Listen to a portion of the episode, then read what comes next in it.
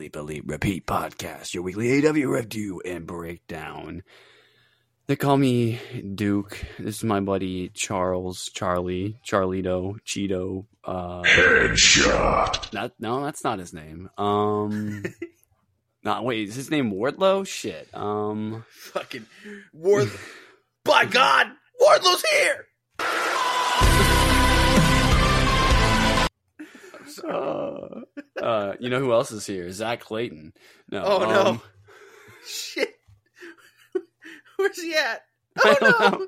He's running around. I can't find him. Oh my God! well, Uh, you always need a little chaos to start, right?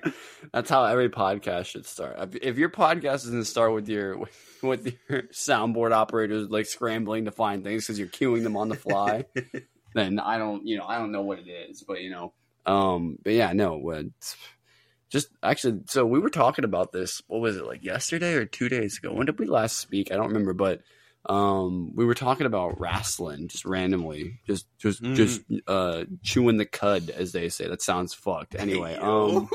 I don't even know what that means, but probably something I shouldn't have said. But I have no idea. I just said it because I've heard. I think I've heard that said before. If not, maybe I made it up. If not, you know, either way, we'll move on. But um, I, and we were and we were saying like it was just a lot of really good matches, like quality wise this week across Yeah. everything, which was like pretty cool.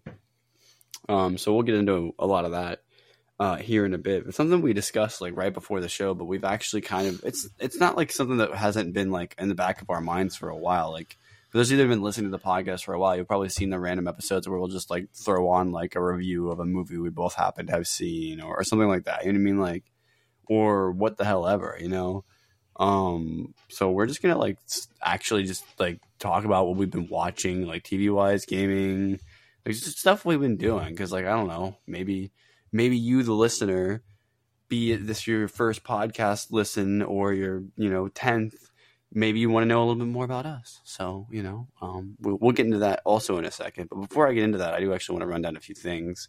Um, because like I mentioned, this could be the first time you're listening to this show. If it is, you can follow us both on Twitter. You can find me at Bane Duke. That's B A N E D U K E. You can follow Charlie at O Charlie with an X instead of an A, and follow the podcast itself at Eat Sleep Elite on Twitter. And we will get back to you with like messages and like you know like if you want like send like some yo hype for the podcast or, or something probably more clever and interesting than that uh, on x.com actually it's not even twitter right? It's x.com.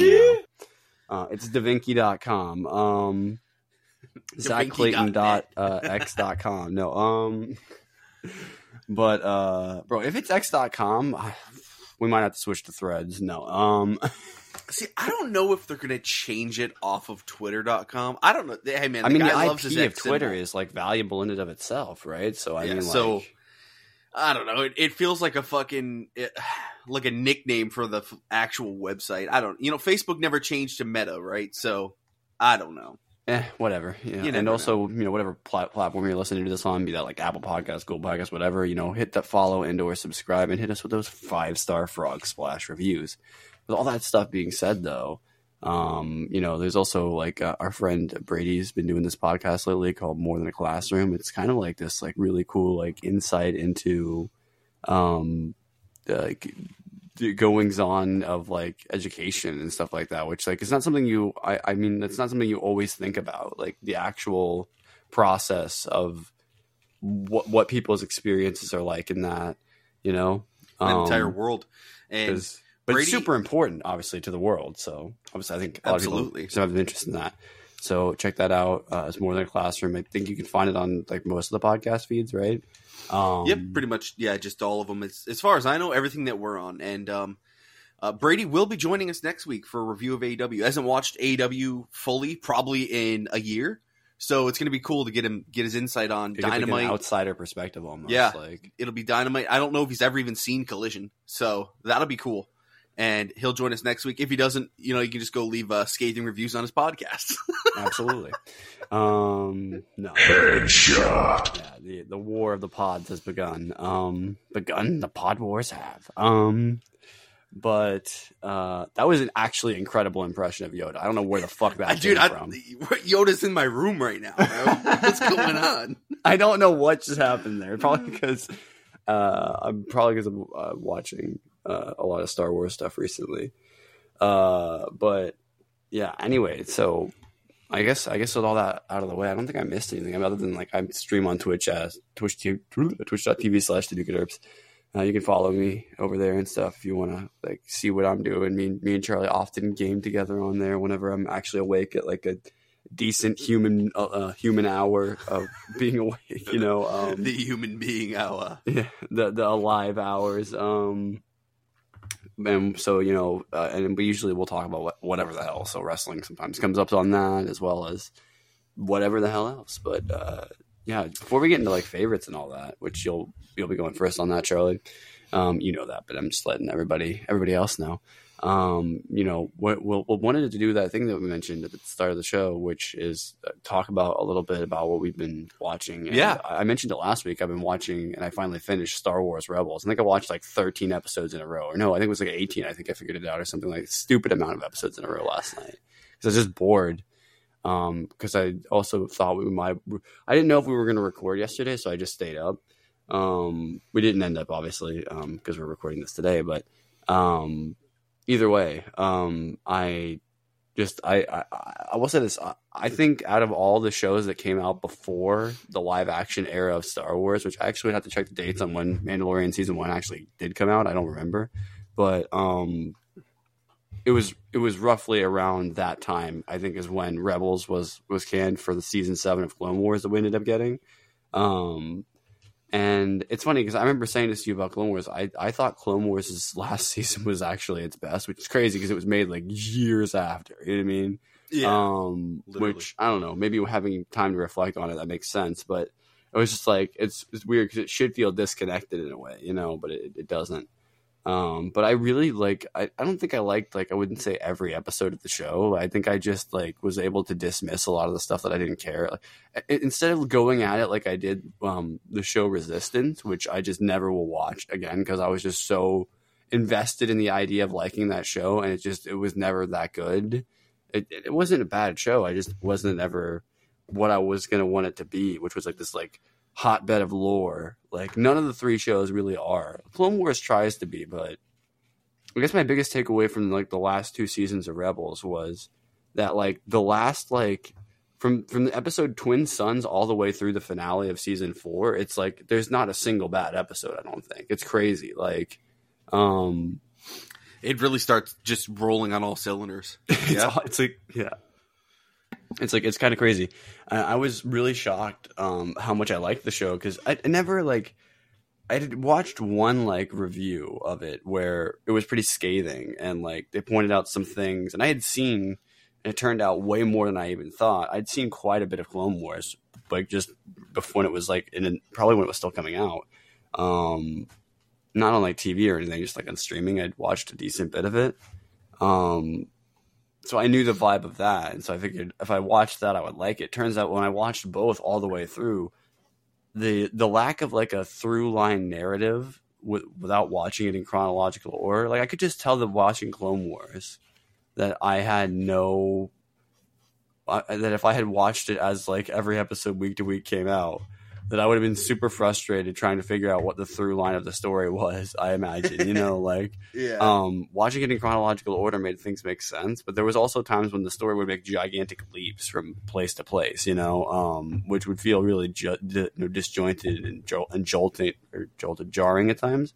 Um, where it was really nice when I started Rebels, it just it felt like I was just getting told a story, and I, at first I like hated the character of Ezra. Like you can ask Charlie, I was shitting all over Ezra. I was like, this is the worst character. I hate this guy. I like, I'm glad he got taken away by the space whales. I didn't want him anyway, you know. Like, and fucking space um, whales. uh, dude, the Purrgil were cool as shit. I'll say that. And so like I was like popping, yeah, because you remember when they showed up in what was it, Mandalorian season three? They just like show up for like two seconds, like while they're doing a hyperspace jump. Like, um, I was like, oh shit, I remember those because I'd seen the finale of Rebels. Like, the, I think I'd seen like the last four episodes in Twin Sons. Those were the only ones I had seen before, I think, and maybe like one other. Like I tried to watch episode one at one point. because you know people told me it was good. But I, I did really end up liking the show. I do like it a lot more than Clone Wars. Um, and I think Twin Sons, and this is this is a controversial take I have. I think Twin Sons is the best Star Wars television episode, even with all the live action stuff that's happened. I think it's the best episode of TV. Oh hell yeah! Okay, I like it. I like it. Um, yeah, I, I was a fan of Rebels myself, so I uh, I really like that show. It's it's an enjoyable watch, and honestly, I I- I feel like that show's getting better with age too. So it's good to know.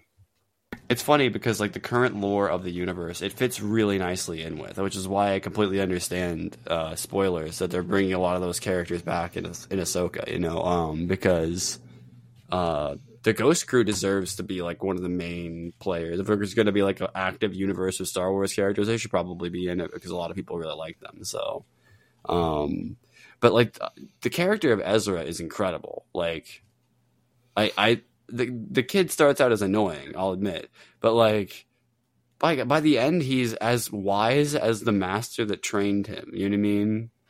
And he he was Yeah. like floundering two episodes before, like not knowing what to do. Like it's it's so cool, like the little journey like that he has to go on at the end of like the the Defy. and, the- and uh, I really, really like the character of Kanan. I really wish that he didn't have the ending that he did because I would want to see him do more stuff in Star Wars. Like maybe we could get like an episode of, um, you know, Ahsoka where like as Ezra like flashes back to something that we didn't see in Rebels that took place in the time jump of six months between seasons two and three. Um, you know what I mean? And we get to see some like live ti- action. yeah. we, but you can't get Freddie Prinze, which I, you would want to have Freddie Prinze Jr. play it because you need that. voice. Oh man, Freddie need, Prinze is gonna get his own wrestling company, and he's Karrion Kross is gonna be the, the top star. That that was the Um, that was a rumor at one point. that was awesome when that happened. Um, uh, and what have you been gaming lately, man? What, what's been the the game of choice lately? I I think it's pretty much just been Modern Warfare 2 lately for the most Okay. part. I'm trying to think what else have I been playing. I, I played something else recently as well. I can't remember what it was. Um, I can actually probably look because I haven't been playing that much. I can just look at my Xbox really quickly. It's see Modern Warfare. Two. Can't go wrong with that. Um, see now I, I have been uh, gaming wise. I've been playing a multitude of Call of Duties as well as Brady's gotten me hooked on uh, Football Manager 23.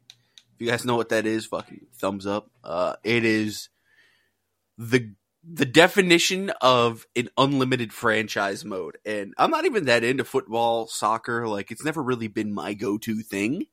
But hey, might have to play as Fulham, fucking Tony Khan's club, and bring him up to the top board. Get him in the Champions League. Send it. Um. Also, you know, Marvel Snap. If you guys play Marvel Snap, I mean, holy shit, I love that fucking game. Well, I guess the other big thing that I've been playing, I'm playing the campaign of Modern Warfare 2 as well, which so far, I mean, I, I'm I I really liked what it was doing at first, but there's just like some mechanics in some of the missions that I'm just like, bruh. I'm like, why? Why do you do this? Like, there's this one mission where you walk or you walk, you're driving in cars that you have to like jump between as they like take battle damage, and then all of a sudden this fucking truck shows up that starts dropping landmines out the back. Oh shit! And you're just like, and all the cars on the highway just start blowing up, and you're like, well, shit. and you can only take like one without like your- car being like critical damage, and it's just like there's too much going on in some of those missions. But um, I I'm digging the story because it's just like I think it's the nostalgia because I really loved the original Modern Warfare one, two, and three's campaigns, like all of them. I I like just loved that story for some reason because I don't know, probably because of how invested I was in COD at the time. And um, but like, and so and there's a lot of references and like sort of like nods to all the stuff in that in those stories, and I'm just like, oh, this is so cool. But then it's also very different, so I'm I'm like, hmm, I'm curious to see um, uh, how they like set up because there's going to be like obviously Modern Warfare three, right? That's going to be that's the rumored next game right now. Um, so I'm sure they're going to like do what they did in 2019. Um, which obviously they didn't know they were going to do a sequel to that. Then they could have decided that the Gunsmith wasn't the way forward with Cold War. You know, obviously they didn't, but they could have decided that. You know, so could have Could have up could have not gone another it. direction, But they Yeah. left it open for a sequel. You know, so I assume the same thing will happen toward the end of this game as well. Hell yeah.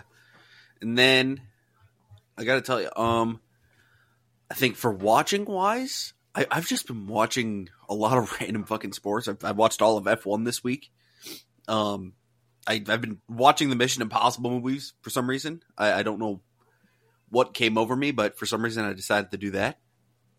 And then, um, reading wise, I, it, it was a, I read some of a Game of Thrones, which is book one in the Ice and Fire series, which we've been kind of reading that together on and off. Um, I haven't picked mine my copy up in a while. I'm not even gonna lie. and then I finished The Light of the Jedi, which is the first book in the High Republic series. If you guys are at all hesitant about the High Republic stuff, that is a really, really fun book. But if you're not into too much action while reading, like some people like a more kind of slower storyline, that that book is 100% action. It's balls to the wall, and they throw a lot at you. But in the end, I really liked it.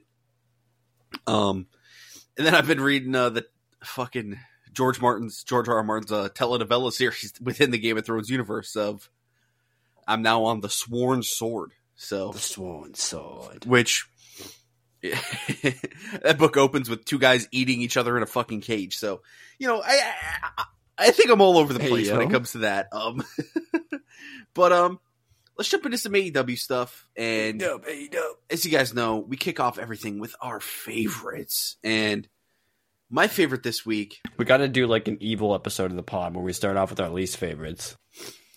oh, I know exactly which one I'd pick, but save that for another day. Um, no, we're we're starting today off with um, I'm going ladder match for Andrade's mask, Andrade El Idolo versus Buddy Matthews. Wow, um, these guys work their fucking ass off in this match. These are these. I'll just be straight up. These guys, these guys are good friends, and they went out there and they knew the match they wanted to have. They put on some wild fucking spots. Andrade with even uh I, I am so glad Andrade's getting booked to win in these matches. Let me just say that. It, there was a time when he wasn't with us for a while, and it felt like, man, I just I, I feel like it's another missed opportunity. He never wins the big moments. You could propel this to when he eventually faces Malakai, and that's going to be a big, big fucking match because you can just run back there. It was an NXT feud, right, for the title that was just awesome. So, like, these guys have worked together.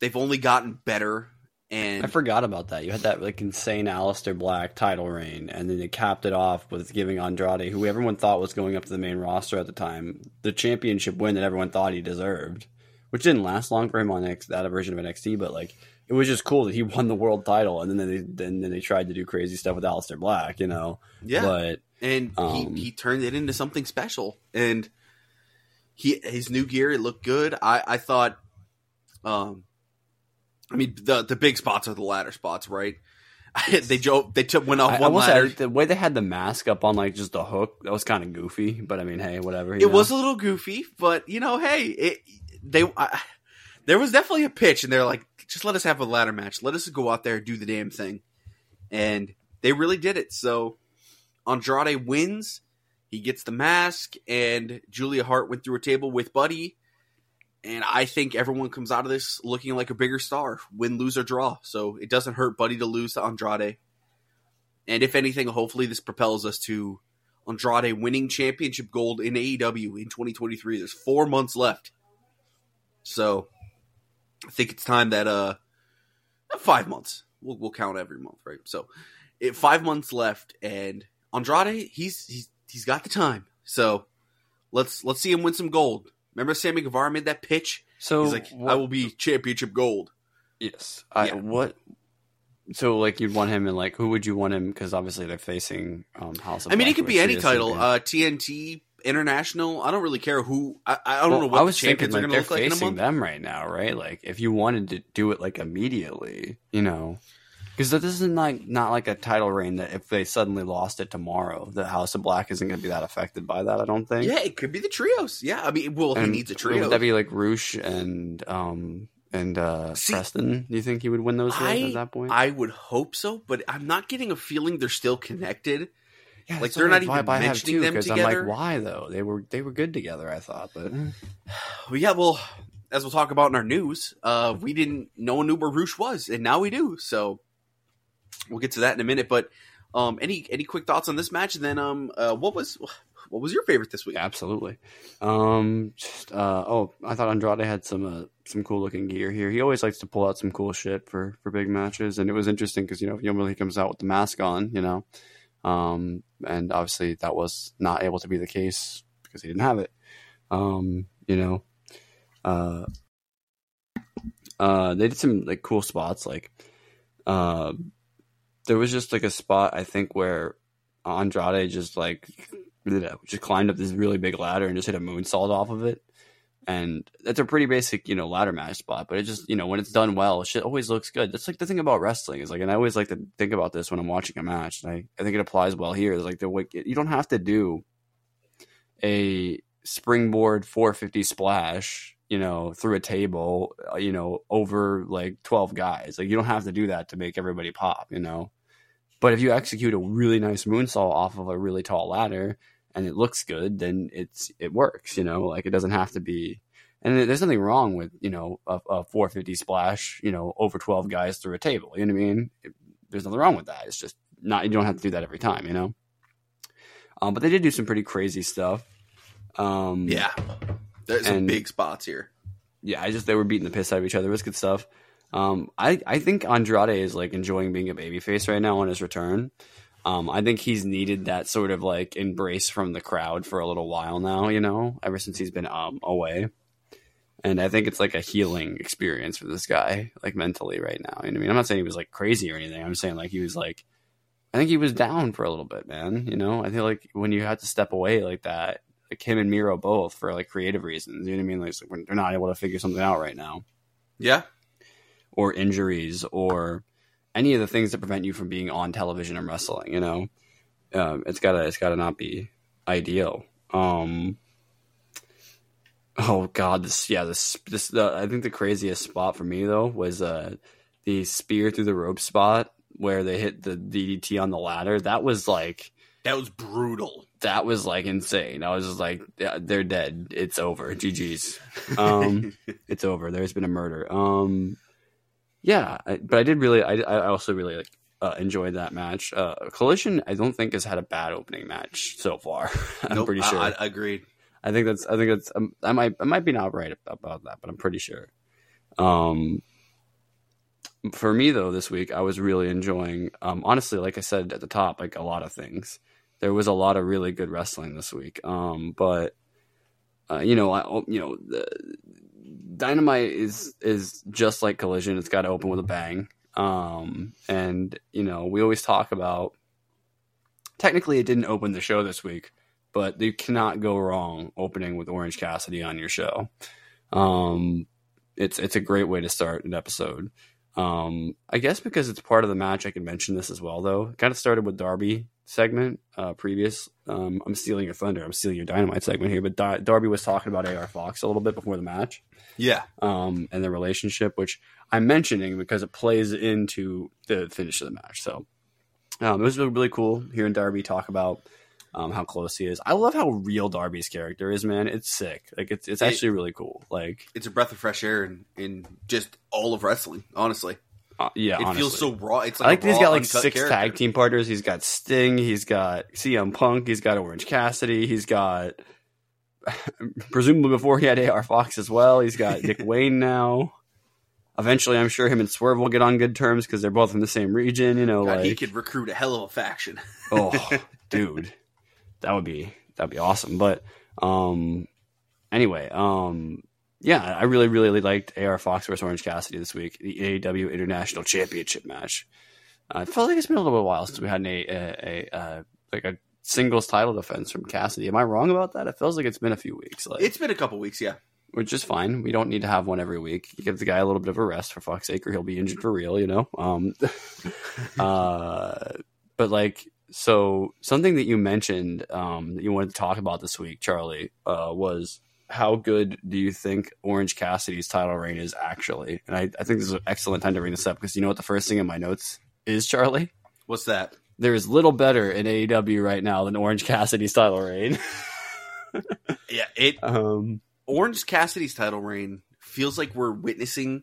If you are a fan of a workhorse champion, right? There's multiple types of champions you can be. You can be the over dominant. You can be the shitty heel. You can be anything, etc., etc. But a true workhorse champion that defends that title, if not every week, every other week, and he was defending it every week for a long time. And let me ask you a question: Why is Gunther's title reign regarded so highly in in the WWE right now? Yeah, it's it's that perfect balance of the workhorse champion as well as every time he takes that stage, you know he's about to put on a fucking banger of a match. Right? And he's me he makes that title feel important. And that's a good point because I feel like his title reign right now is just it's absolutely incredible. Whereas Orange Cassidy's I feel like is absolutely incredible. And I feel like both of them they just possess that inner ability of Allow me to make a wild comparison really quickly that you might not agree with, but I'm, it just popped into my head, so I'm going to say it. okay. Even though Roman Reigns' title reign is historic, obviously, Yes, it's for a different reason. I think that in both companies right now, you have a really good champion on the top in MJF and Roman Reigns. Generational talent, both of them, I think, is fair to say. Um, maybe not in the same way, but I think what Roman evolved into eventually. Honestly, it's it's kind of you'd be really hard pressed to determine between the two of them. Like if they were in the same company, who would you be able to say is the best in the world? Like who? How? how you know what I mean? Like Exactly. um, yeah. So I think, but I think both Walter and sorry, fucking Gunther, god damn it, and um and Orange Cassidy's individual title reigns because of how awesome they are. I think those are the ones people enjoy watching more. I could be wrong because the story of the bloodline is like everyone says the greatest thing of all time. So you know, oh yeah, people um, get really attached to it. Yeah. But I think it's just, I, I can think of almost like the same situation in both. Obviously, different scales, different things, but like I think it's fascinating how that works. You know what I mean? Like how Yeah, and and I just I think we're witnessing something that you know we're we're a little over four we're we're about to be four years into AEW's since they've started Dynamite, right? AEW's been a company longer than four years, but Dynamite came out uh, October of 2019. So, and I think we're witnessing right now this idea of a workhorse champion that was kind of pitched to us essentially when they created the TNT belt. Like, we're gonna have different kinds of champions here. So, and it just I like to think about that. Like what was it, like a two week, three week title reign Darby had, where he was just, or what it was longer than that, but it was like less than a couple. like It was a little over a month or something like that. yeah, I think it was literally four weeks on the dot. And he defended Yep. it all four every week. every week, and all four were bangers, and he had some fun matches in there. He had a mini feud with uh, one of the House of Black, you know, and it was just a little cool little thing he did, you know. Um, so, but yeah, it's just I don't know, but like. And the two of these guys are two of my favorite in AEW that you can just throw into matches too, because AR Fox is one of those guys I think that just came out of nowhere for us. Like I don't think either of us had you heard of AR Fox before. Like I hadn't before he showed I up randomly see. I'd only heard of him because of training other people. Right? I, I knew he was like this. Yeah, there was a trainer that was really just running shit, and uh, outside of like the very only, I've probably only seen ever two matches, and they were both from Lucha Underground because I watched Lucha Underground in passing. So it's like I didn't, I didn't know that that was Killshot, but I knew who Killshot was. So it's like, you know, I don't know.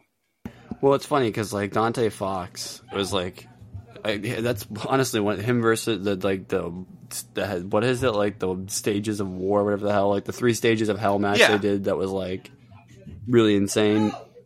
Um.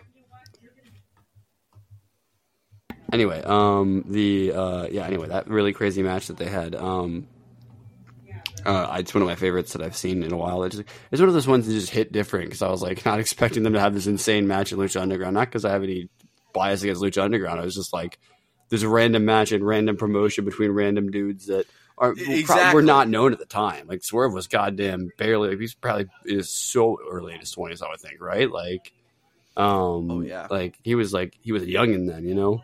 He's a, he's a green wrestler. Now, he probably been doing it for like ten years or something, but like you know, he he just wasn't as known of quantity at the time. Yeah.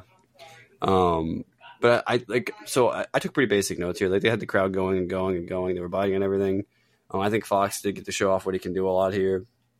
Um, the story here is uh, after the bell, after Cassidy secures the win.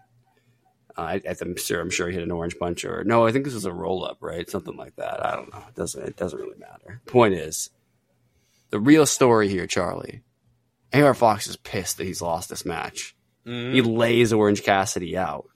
Darby comes out and he's pissed. He's like, "Bro, what the hell was that?" What the hell was that? Dude, the, the we'll come back of to this glasses, later in the show. The breaking of the glasses and then punching him in the jaw. Like, dude, Oh yeah, dude. no, but we we can. uh, So, I'm I'm with you. I thought the match itself, fucking banger, and it just it it certified in my mind like how we're gonna look back on this title reign in uh, even five years, and we're gonna be like, yeah, that was probably one of my favorite title reigns I've been a part of and I, I've witnessed, and I just it's it's I fascinating just want to say, how special you it could is. go back like bazillion months ago on the podcast, and I was just randomly riffing one day, like I was earlier, and it's just like, like, God, guys, they should put a title on Orange Cassidy. That'd be really awesome. I bet he'd do some crazy shit with it. I'm just saying. and look at what's happened. Yeah. So yeah, I'm I'm a big fan, and that opening piece that they did with Darby and AR Fox, you want to talk about putting someone over, and as we get into Dynamite, you know, I, I to me this Dynamite was the AR Fox episode, and this was almost the AR Fox coming out party. And it's time to push him into the next level of what AEW plans on doing. So, Bro, are we getting broke ass Darby right now? Remember broke ass Corbin, bro? Is this broke ass Darby? Just nothing's going right for the guy, even though he's doing all the right shit. broke ass Darby. Hey, I, I'm cool with it. Yeah, I'm I'm open to fun storylines with him. And God, Darby's so fucking good, man. I mean, his match with Swerve. We'll talk about it in a little bit, but dude, come on. But yeah, that was our favorites this week. So you guys know what we like to do. We like to talk about a little bit of news. We don't have a crazy amount of news, but um, we have some fun stuff. And the first one we open up with is Rush has re-signed with AEW and apparently it's for uh, Blanco. for some good money. And you know, the rumor is WWE once they saw the offer, they were uh, it, they were no longer in the ballpark. So we do know he had con money, baby. he had vast interest in AEW and WWE to both sign him. So, th- I mean- I'm, by the way, I'm glad that Tony is throwing money at the people that he actually wants to keep like that. That's I'm glad that he's in that mindset. We yeah, and we know how much this guy likes just lucha wrestling in general. He he he liked bringing in more talent from Mexico and, and whatnot. He he's proven how much he loves it. So, and I think it works well for the product. As God, this is the week of gravity as well. So, I mean, Jesus. Um, but yeah, so Rush is back in AEW. You know, uh, his match against Jack, where he beat the ever living piss out of him, was a very fun experience. So bring him, bring him back with Andrade, like he's House of Black versus LFI. I'm cool. Let's let's get LFI reunited and Rush Dralistico, Preston Vance, and uh, Andrade. Let, let them all run. Let them all run wild on you. So Let them cook. Let them cook. um, so Scorpio Sky was announced for an AEW Rampage match, and he was pulled from it last minute because he got injured. He got injured within the 45 minutes of the taping of the match. So, yeah, I don't know. Um, he had not been cleared to compete, and I, Scorpio just this injury bug is just plaguing his career. So, hopefully, it's nothing too serious because I'm sure he was pretty excited to get back out there again. He's only had the one match, right, on Collision. Uh, So- yeah, sure, I, I think so. I think it's only been one match on Collision, and it, now it's like, well, were there more matches and he was injured? I don't know. Um, we got a report from PW Insider where they said the former Scotty 2 Hotty, uh, Scott Garland, has been given a tryout as a producer and agent for AEW. He worked uh, this week's Dynamite. They've also confirmed that Chris Hero, who began working backstage for AEW on a trial basis, has now been hired full time. He's I received love high. to hear that, dude. He's honestly a wrestling genius. Agreed. And he's received high marks for his work. Hero's first day backstage the AEW was the debut edition of AEW Collision in Chicago on June 17th. So, Now, Charlie, I got a question. Is it possible? Is it is it possible we could get Chris Hero versus Bryan Danielson somehow? if he's still working, I think it's possible. And I'll tell you this, too. I think they'd pitch to do it on Ring of Honor. Maybe like because you know, honestly, I don't know if Bryan's gonna win the AEW title. The more and more he doesn't, I'm like, maybe he's not going to. You know, maybe he doesn't need that. But you know what he could do? He could win the Ring of Honor title. absolutely. And you could do something with that. Uh, we got a little bit of sad news. Sounds like Jamie Hayter is unlikely for Wembley Stadium in August. Um, this kind of comes from Meltzer. He said, We don't have much on Jamie Hayter, but there's been at least talk she won't make it back for Wembley, which obviously would be the goal if possible. Now, this is, we need to Saraya betrayal now. She needs to stab Toni Storm in the back. Yeah, so I really hope Jamie's able to get on that show. If not, that's a fucking tragedy. I think Jamie Hayter and Toni Storm is your best match possible right now, and it's it it's actually painful for her that she might not be at that show. I hope she figures it out. She's got four. Hey, you know weeks, what I also heard though, which I think is really cool regarding Wembley. He's not announced for a match. Obviously, no one's announced for a match yet for Wembley uh, officially, but um, I heard that uh, Zack Sabre Jr. is also working that. What's the show on the Saturday that everyone's working in England? Yeah, yeah, the one that that Ospreay's wrestling Takagi Yes. at. Yeah. yes, that one. He's at that show as well, I believe. So yeah, hey, I would love if if they're basing like who they're going to get on that the British side off some of that because it does seem like that is some of the formation of who might be on the show is also going to be there. Um, that would be really awesome if we somehow got him versus Bryan or something like that. You know, give me what obviously, I want. actually no, Bryan's probably out right now, but him versus somebody. You know what I mean? Just like that, just a good match. You know, something. You could you could have him defend his title against Pac. I'm in. be a in. fun match. Um, this is kind of an interesting. That'd be an incredibly British match. It would be. So this is kind of our last little little shindig of news here. Um, Wait, bro, can you imagine how much talking there would be in that match between those two dudes? They'd just be smack talking for half the match, bro. There wouldn't be there'd be barely any wrestling. They'd be like, bro, no, bro. There'd be too, there'd be so many bruvs thrown, bro. Bro. On. so August twenty third, AEW Dynamite will be in Duluth, Georgia, right? But fans that night will, if you're going to that show, strap the fuck in because they have officially announced that Duluth, Georgia will see both AEW Dynamite and the Collision taping that night in Georgia. So What? they are both taping that night because that Saturday is all in. So I'm assuming Collision's going to be Friday night. No Rampage that week. It's my guess. I, I don't see anything about Rampage on here, but I'm just trying to place together the uh, You know what should be on there? Rampage better. Rampage better. But um, in that dude, this is the go home show to Collision. So I think everyone's going to be there, or go home show to uh, All In. I think you're going to have all parties working together under one roof to put on a hell of a show. And if you guys are going to that show, fucking have fun because you're about to see four hours of just. We need Evil Uno to stand armed guard outside of the Young Yeah, Bucks he probably office. will. He probably fucking will. So hopefully that night we get um God, I, I hope going into that week we have more than just one match or two matches announced. For fuck's sake. Come on, guys. If if there's you know finally CM Punk mentioned it, for fuck's sake. Someone mentioned it, right? Shout out Punker for mentioning it, but Bunker Bud. yeah, guys, let's let's let's get going for this all in, man. Let's I want to see the real matches getting announced here. You know, um but yeah. And this wasn't in in the news I had, but um god, there was a rumored match that kind of leaked out.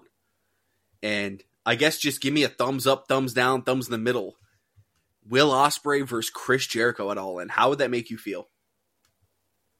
I mean, certainly it's the kind of match that Chris Jericho would put a lot of effort into, you know. Yes. Um, which, you know, like first match, you know, first match Jericho, main event Jericho, whatever you want to say. Like, um, I so I would be interested in it. I would, um, Okay. I would want to see what the story they were trying to, excuse me, uh, they were going to try and tell would be. Um, but I don't, I don't, you know, I'm not against that match. I, I guess if I was going to give you a thumbs up, thumbs down, thumbs in the middle, probably be in the middle, just because I don't know what if I would like that Yeah. or not. I'd agree with that. I'd agree with that.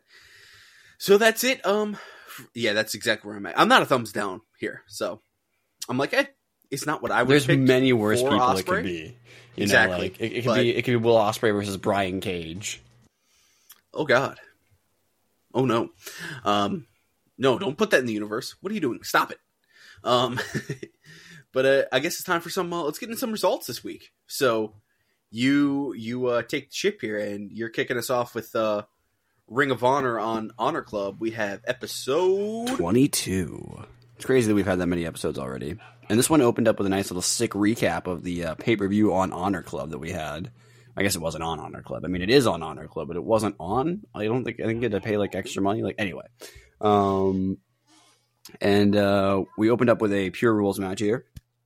Josh Woods versus Infinite Eli. Josh Woods versus Josh the Goods Woods versus um Infinite Eli Isom. Great, great gimmick name for Eli Isom, by the way. I'm glad that they're treating him like a legit talent now, you know, because uh, he's one of those guys that was like, you know, sort of on the fringes of Ring of Honor for a little while. Um, that I was like, I hope they use this guy more because he's pretty cool. Um, and we also had Shibata out as a guest judge for the match, so I I just love the idea that Shibata Yes. is like, no, I'm such a good wrestler that I'm going to judge your performances. That, Like- that's a beautiful touch. Agreed. I love it because he's just literally a trainer. So who else could you literally? uh, Who would be better anyway? Um, I do like I said, like I like I like Isom a lot. Hope we'll get to see a little bit more from him. I think it's fascinating because he mentioned that he's trained under Bandito, which I think that's really cool. Like, especially if we start to see some flippy shit in there, because that'd be cool. Um, Woods forced him to use all his rope. Woods forced him to use all his rope breaks. I don't know why I couldn't get that out there. Um, and then he used a, uh penalty kick, a PK, and uh, a submission to uh, to call out the champ with his win here. Um, so I guess we're going to be getting Josh Woods versus Shibata for the Ring of Honor Pure title. It looks like pretty soon, um, which should be a really good match. Josh Woods delivers when he gets put in those situations, so I'm going to be definitely looking forward to that match. Um, I don't think it'll get that much time though, unfortunately, but it still should be a pretty good match. Like we've seen a few Josh Woods matches that are like ten minutes, but they were great. Like so, I'm, I'm fine with that. Uh, we cut backstage to Trish Adora talking about getting some redemption, um, and now she's got like backup with the infantry. I, I'm I'm in on Trish Adora right now. I really hope they they I'm put in. some some uh, stock. I she might be the one. Is she the one, Charlie, to take the title off Athena? Is this the, is it time? Is is this is this cool the one? her. Push push her to the moon. So I'm with you. I'm with you. They could tell a really fucking cool story too. You know what I mean? Like I, I don't know what it would be, but they could do it. Um, and that then transitioned into Trish Adora versus Vita VonStarr. Uh, we got some unique flexibility on display here. Um, and we get a Lariat Tubman for the one, two, three here. Uh, it wasn't a like super long match, but it was just like you know classic Ring of Honor. You know, throw a little promo on and have, have them come out have a little match, have a little match ski there, bud. Um, we had the Ring of Honor six man championships being defended. The Iron Savages, including, uh, is it Jack Jameson? Is that his name? Jacked Jameson. I think that is right. Yeah, it is. Yeah. Um, he's who is wrestler now, which I didn't know he was a wrestler. I didn't not, know so that either. I'm I'm Um, down. I I kind of di- I, I dig the idea that he wasn't, and they just trained him. You know what I mean? Because it wouldn't be that hard. He's already jacked. You know what I mean? As long as he's able to do cardio, right? So, um, he seemed to wrestle pretty competently too. He didn't do anything stupid. So you know, um, the match wasn't really it for me. Um, we had Kaun hitting the gift from Ghana. Uh, pretty pretty cool. Uh, pretty cool little uh, move there. But uh, I just did not care about this match. Uh, legit Leyla Hirsch took on Becca.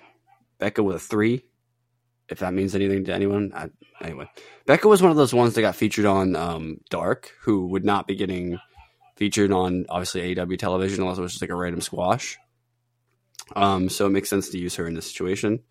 Um, I, I don't know what it is about Leyla Hirsch that makes me interested in watching her matches. I have no idea, but I just I, I'm really interested. So um, she's just yeah, she's very uh, something about the way she works. It just kind of draws you in. Yeah, I don't know. Maybe that's the it factor that we always talk about. Um, Lexi was backstage interviewing Athena, and uh, she threatened her again to find good competition. Um, so I'm I'm sorry. Does it make me a bad person that I kind of want to see a payoff to her threatening Lexi a little bit? oh no! Oh no! That could no no no. I mean, The slaughter of Lexi Nair by the hands of you know Athena. she'd be down for it. She'd take a bump for Athena. Um, we had the Renegades taking on Tiara James and JC. Uh, they did a little bit of cheat skis here, but they did a little cheat. Did, did some dumb cheat deals. Them sons of bitches. Anyway, um. So and also, I still keep planting this misinformation about are they twins? Are they not? I don't know. Could someone just tell us? Like, I don't actually care to be honest with you. If they're just if they are, they aren't. They I don't think they are based on how they look, but that could be also wrong because that doesn't necessarily mean they're not twins. Eh, it was a, a pretty basic match. It was fine. Uh, we had the Ring of Honor Women's Championship on the line in a proving ground match. I guess I shouldn't say it was on the line. We had the Ring of Honor Women's Championship proving ground match. Athena took on Christina Marie. Um, this was an express trip to the Shadow Realm here. Not much going Yeah. on. Just beat the shit out of her. Um, Express. Yes. Um the uh the uh, yeah, yes. Um I was gonna go somewhere else in my mind, but I was like, no. Um Rhett Titus and Hot Sauce Tracy Williams took on the Kingdom. Um we need bodies in the tag division, man, in Ring of Honor. They just don't have them, and it's really obvious. Uh they need people there so bad. The six man division has no teams either. They need tags in Ring of Honor. I don't they need to form some tags. I know which it is- makes yeah. them uncomfortable to do this, but they're going to have to delegate some teams that are really good from AEW to Ring of Honor for a bit. Like, uh, it's just going to have to happen. There's too many of them. You know what I mean? Like, because they can't all be used on the, the AEW anyway. So some of them should be there. And I know most of them probably aren't going to want to be there, but they're going to, they, they need bodies in that division, you know? Like, Yeah. No, they really do. um, maybe, maybe the King, or maybe the Kingdom, maybe the, um, the righteous can help to fill that out a little bit now that they got Stu. Like they can run as like maybe a single or maybe run him and uh, Dutch as a tag or something. I don't even know, but eh, it was uh you know. I, I mean, everyone was fine here. They had some stereo pile drivers, and there was a proton pack that was hit by the Kingdom. I mean, I just like I don't know. So a lot of this stuff on Ring of Honor right now is just kind of like I feel like super inconsequential, you know, like and it's just not really going anywhere. So I'll get back to everybody when I'm back to like where I was a few weeks ago, where like there was like four segments on Ring of Honor that I was like, oh, this is awesome. Um, excuse me. And then this is where it starts to get to the point where I'm like, whatever, what the hell are we doing? So we have Stokely and uh, Joe backstage. So we had Stokely Hathaway and Joe backstage to announce that they're doing, even though they did one literally like two weeks ago, not even two weeks ago, like a week ago, Charlie. They were doing another Eliminator tournament for the TV title. And like, I've never really complained about AEW having like, or Ring of Honor having like too many tournaments, too many this. Like, this is way too close together. We just had a tournament for the pay per view. Like, I I get it. He's manipulating things, but like it's just it it it felt so weird that we just had an eliminator tournament and we're like, yeah, let's just have another one. Why not? Why not send it? But part of me wonders if, it, if like Tony originally intended to have that tournament after the pay per view, and someone just didn't get that memo, and they ended up doing one to make the challenger like for the pay per view or something. I don't know, but uh, I, I it did, uh, but I guess we're doing that now, and that's the next matches that we have on the show. So JD Drake versus Christopher Daniels. Fucking why is Christopher Daniels in a TV title eliminator tournament match, Charlie? Fucking why? I, the, he's the legend. He's the name. You know, he's a, he's an active legend. So get all the use out of him you can. Well, he fucking won. yep. God damn it. Yeah. He's just not doing it for me anymore, man. I'm sorry. Um, Best moonsault ever. Come on. I saw a better moonsault in the match we already talked about earlier. All right. Um, uh, Big Bill and Lee Moriarty took on Primal Fear. That's a great tag name, by the way. Um, uh, he laid them the fuck out, and by he I mean Big Bill, aka him. Um, I I agree with Caprice. These guys have the it factor. The problem is, I think that I think they're going a different direction with Bill and AEW. You know what I mean? Like, Yep. Which really pisses me off because these guys are are. We've said this for months. These guys together have something. I don't know what it is. I whatever. Anyway, Cheeseburger took on Tony Nese in the TV title eliminator tournament. I like seeing Cheeseburger back. Um, you know, uh, Tony cut a promo. Uh, we had some Hana Kimura tribute gear from Cheese. Uh, this match really didn't particularly work for me either. Tony Nese picked up the win. I just don't care anymore. Ring of Honor is sapping my joy, Charlie. No. Um, match just goes complete darkness. Uh, in the TV title eliminator tournament, we had Gravity taking on Anthony Henry. On paper, this match is awesome. You know what I mean? And it was. It was pretty fun. Yeah. The week Um, of gravity.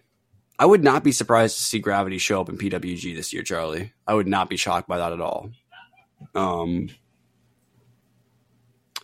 he seems to be like sort of like a flippy submission hybrid. By the way, I, I was starting to pick, fig, figure that out a little bit by this point in the week. I was like, he's kind of like a mix of like the Mexican submission style and the Mexican flippy style. You know, like it's interesting.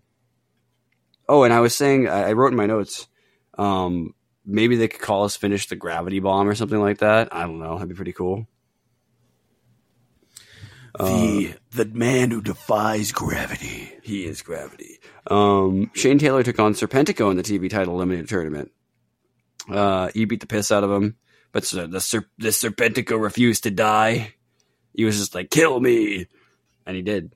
He hit him with a big splash. GG's. Oh, and in the main event, Charlie, the match everybody was waiting for, the fucking Trust Busters versus Dalton Castle and the boys. Um, Trustbusters. What a package! Anyway, um, uh, yeah, uh, there was, oh yeah, and then uh, what was the spot? They kept going Castle, Kiss, Castle, Kiss. What the fuck were they doing? I can't remember. I, I don't even know. I don't know. I'm not referencing the. I'm not going to the Ring of Honor breakdown. I'm sorry. I'm just uh, this episode of Ring of Honor doesn't deserve. It was this like in the corner. Yeah, it was a fucking mess. Oh yeah, they were like swapping something. I don't remember. That sounds so sus. Anyway, um, uh, they had some fun back and forth. It was this was such a super random episode of Ring of Honor, man. And Dalton was like pissed after because I think did they did they lose here, Charlie? No, they won. They beat the Trustbusters. Oh no, he was sorry. That's why I wrote he was pissed because he just I think he was just like he just it was not a long match. He just he's mad because they lost. He lost to the to Joe. You know. Anyway, um, that was Ring of Honor on Honor Club 22. Not the greatest episode of Ring of Honor ever. No, um, that's okay. So we jump from that. We go into AEW Dynamite episode one ninety nine. Yeah, I got that off the top of my head because next week's two hundred. 200. Um, so we went over the opening, and um, the opening match ends with Jon Moxley laying out Orange Cassidy with the Death Rider, and pretty much this is going on about Cassidy getting involved with uh, Claudio's match at ROH Death Before Dishonor. So Jon Moxley, Orange Cassidy. Um, if he beats Jon Moxley, this title reign just, I mean, you're beaten now. You're the three time world champ. So G fucking G. Yes. Orange Cassidy World Champion? Question mark. Question mark. Uh, Renee Paquette is backstage with Chris Jericho and Don Callis, who talked about fans wanting Jericho to become part of the Callis family. Callis said for Jericho to, to imagine a dream team with Konosuke Takeshita, and Jericho said he's willing to give it a try. Callis said their opponents will be Daniel Garcia and Sammy Guevara, and this kind of gives Jericho a look. He's like, oh shit. He said that Jericho wanted them to spread their wings as Jericho, he goes on to accept it, but Callis commissioned a work of art from their 1995 promo with Bad News Allen, and then there's a painting shown where Bad News is in the sky looking over Callis and Jericho. There's a brief video of Hook walking and taking a seat in the subway, and then the subway speeds past and Hook is gone. And it was really kind of cool to see that little. uh, It's it's Is it's Hook the little video. Undertaker? Is he going to appear out of, uh, like I don't know, it wouldn't be like a coffin, like a gym bag or something, you know, like, I'd. opens Gym up the bag fucking gym bag. Imagine that. That would be the greatest wrestling segment of all time. Someone brings a giant ass bag that could hold a human in it, and they're just struggling to drag it into the room. They And they send open it. up, and they're like, they pretend like it's nothing is wrong at all, and then someone just pops out and attacks them back. That would be the greatest thing of all time. No, um, but or just popping out of a locker. That'd be crazy. You know what I mean? Like anyway, um, uh, We- yeah. Uh, we have another backstage promo where Claudio and Wheeler are pretty much telling kid they're telling uh, hey, this is a PSA. Kids, do not play with fire or mess with the Blackpool Combat Club. Castagnoli said Pax suffered at death before dishonor is nothing compared to what he'd get when they cross paths again. Moxley walks in. He gave a warning to the Lucha Bros and best friends who will pay tonight for Pac's sins. No, for his mistake, but you know the deal. Uh, Jack Perry time. Uh, and Shivani introduces him and he's got this new I beat Hook shirt. He got the crowd. Shivani goes on to get the crowd to start really booing Jack Perry, who said after one loss, Hook realized it can't hang with the big boys, so now he's on to the train to nowhere. the FTW title wasn't what Perry was talking about when he said he wanted to win gold in 23 2023 in AEW, and said as soon as he puts his hands on the title, it became the real deal. Perry said he's the best wrestler ever to hold the title and ran down Taz and all of his buddies and he, he literally starts addressing Taz like from the st- from the fucking ring. I thought that was really neat. Um, Jerry Lynn ends up walking out, who we know was the board of directors in Ring of Honor. He said in ECW they paved the way for the current generation. Without ECW, there would never have been a Jungle Boy, and told Perry to keep running his mouth. It will get his ass kicked. By the way, I saw some people being like, "How does that make sense?" I can tell you exactly why. You goddamn people that clearly don't pay any attention to the interviews that people do. Tony Khan's one of his biggest inspirations as a wrestling fan is going to ECW shows when he was a kid. Yeah, So there you go. There would not be a fucking AEW without Tony Khan going to ECW shows and falling in love with pro wrestling. it's the fucking uh, the uh, domino effect, right? Lynn I just I just up- wanted to say that. I, I saw a clip that really I was like, come on, just think critically for like two seconds here. Like, Use the brain. Uh, Jack Perry said he's not fighting the old man. He challenges Lynn to show up next week. And so, yeah, we'll see what happens there. Um, I My guess is it's going to be Jerry Lynn introducing someone from Ring of Honor, but I really have no idea. He could just be bringing out fucking Griff Garrison. He could be bringing out anyone. My hope is that it's Shane Taylor, who's been getting a lot of work in Ring of Honor lately, but someone I want to see on AEW more is Shane Taylor. So, hear me out. Fuego del Sol. oh, he's fired. There's no way. No, that's why no one would expect it. you're right. You're right. Um, Renee's backstage with Britt, asking her to asking her reaction to Taya Valkyrie's comments on Collision.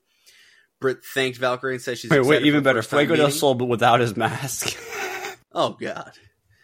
Um, she's going to drag Valkyrie to the deep end and remind everyone that TBS is the Britt show. Okay, uh, we have Pac facing Gravity.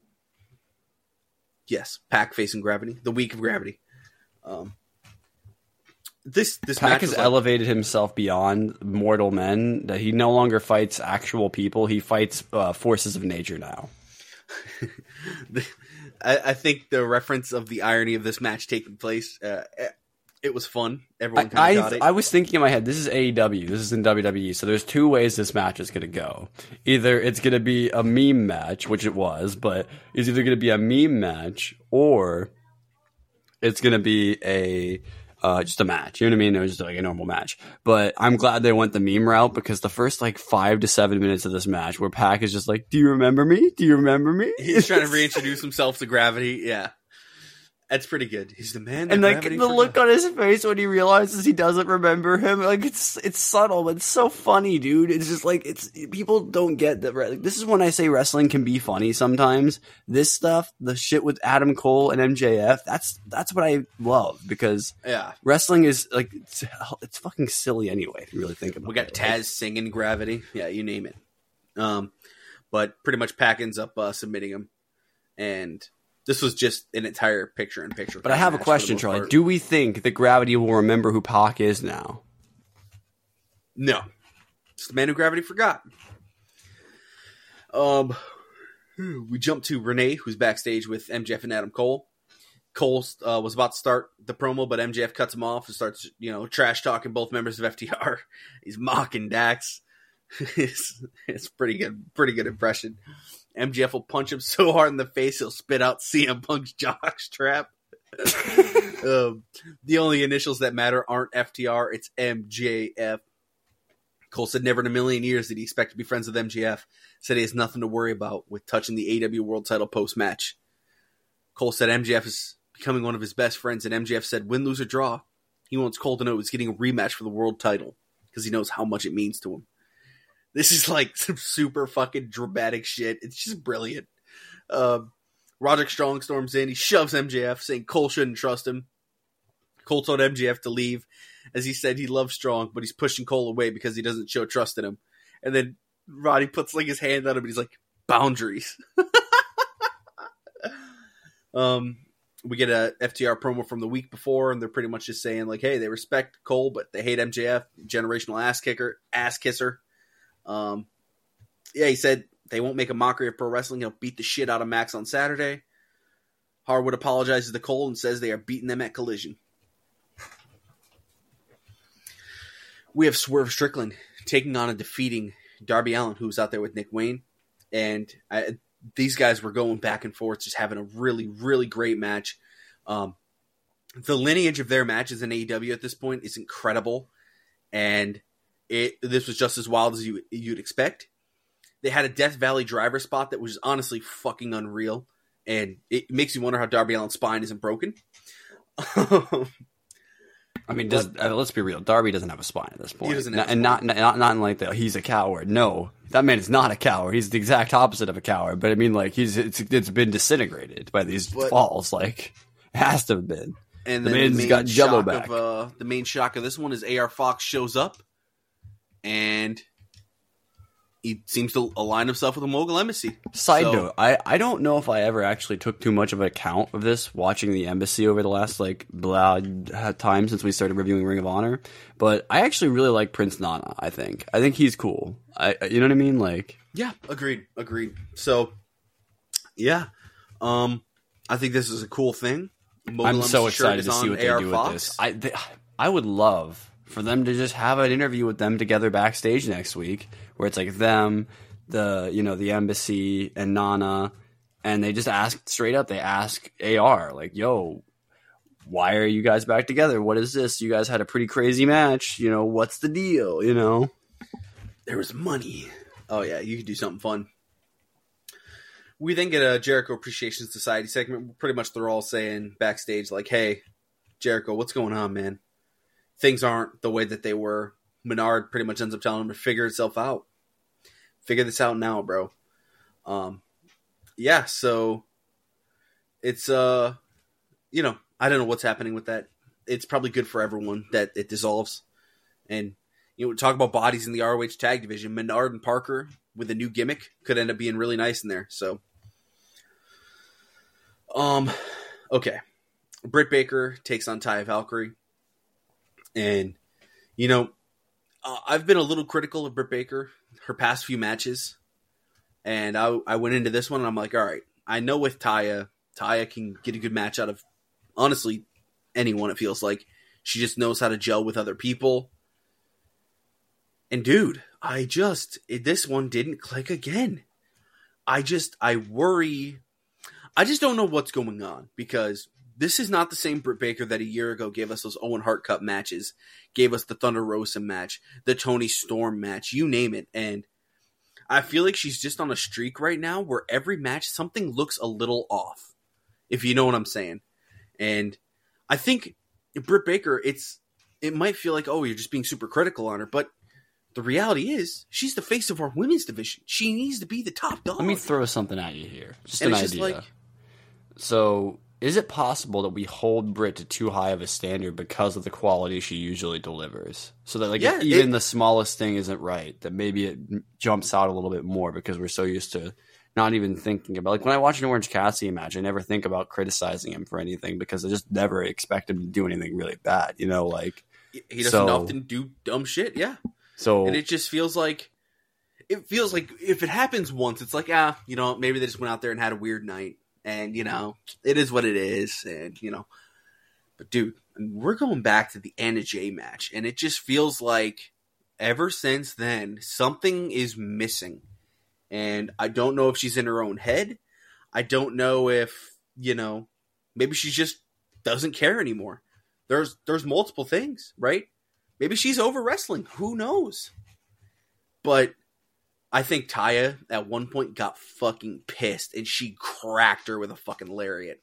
I mean, she stiffed the shit out of her. So I think we could feel the frustration in the ring, and because it just it, it it sucks because I don't want to be one of those people that is compounding on something that's happening, but the reality is we seriously need something to change and you know as soon as this match ended they get that book the women's division better. Well you know how we book it better next week with Hikaru Shida and Toni Storm? We give them the main event. We give them we start that bitch off at 9:30 like it's collision. All collision main events start around 9:30 and it's my favorite thing about collision. So we know we're going to get a fast fucking or a, you know a well thought out paced main event. And let's let this main event be Hikaru Shida Toni Storm let them go fucking nuts because I trust them and I know that they're going to do something special. But Britt picks up the win here and it just it doesn't feel like the right call even there. I'm I'm really torn here and I just I have a lot of emotions about what's what's happening with her and with the state of the women's division because like is it possible that they were promised blood and guts the feud just was a fucking stinker so they didn't get it plus Jamie got hurt and now she's just kind of bitter and just doesn't care it's that is that is possible maybe she's got more personal stuff going on who knows or maybe she just maybe she's just in a rough stretch and she knows it who knows but I mean, to be honest with you, I, I think a perfect example is something that people don't consider with entertainers a lot of times. And I can tell tell you from my personal experience, I'm not like a, anywhere near the level of these people, obviously, but you know, I try and do the content creation thing. Everybody that listens to this show, obviously, I mean, this this is a example of it. What we're doing right now. Um, but like, I can tell you just from my personal experience that you know when you're when you're doing something, it can be really difficult to tell from the outside what's going on with somebody, you know? And like I get, I think the perfect example is like remember when Malakai Black had to take like it wasn't actually that long. Was it what, six weeks off or something like that when he was really hot at the time? You know what I mean? Like he had Yep. been getting super over with the audience. He was finally starting to click, but he had stuff going on. I don't even remember if he ever actually specifically talked about what it was and he never has to because that's his right if he doesn't want to do that or anything like that. I just don't remember if it was ever specified. It doesn't, like I said, it doesn't have to be, but there was just stuff, and he literally came out in an interview and was like, "Guys, there's just stuff going on right now that I don't really, you know, want to talk about." Um, but it's nothing bad. I'm not leaving wrestling. Like, and I think sometimes people just need to step away. I'm not saying that's what Britt needs to do here, but I think it could be something like that where it's something where yeah it could be just a little bit of time away could maybe help, but I don't know. I'm not saying Britt should go away though. I don't don't misconstrue me here. You know, like I I, I love Britt Baker. Um, but I, I don't disagree with what you're saying about this. Uh, I got to be honest. It's I- just it I, want I want to sit here and disagree and be like, no, Britt's great. It's been awesome, but I can't. I, I, I, you're not wrong. You know what I mean? Like it's. I hate. I hate to have to agree. You know.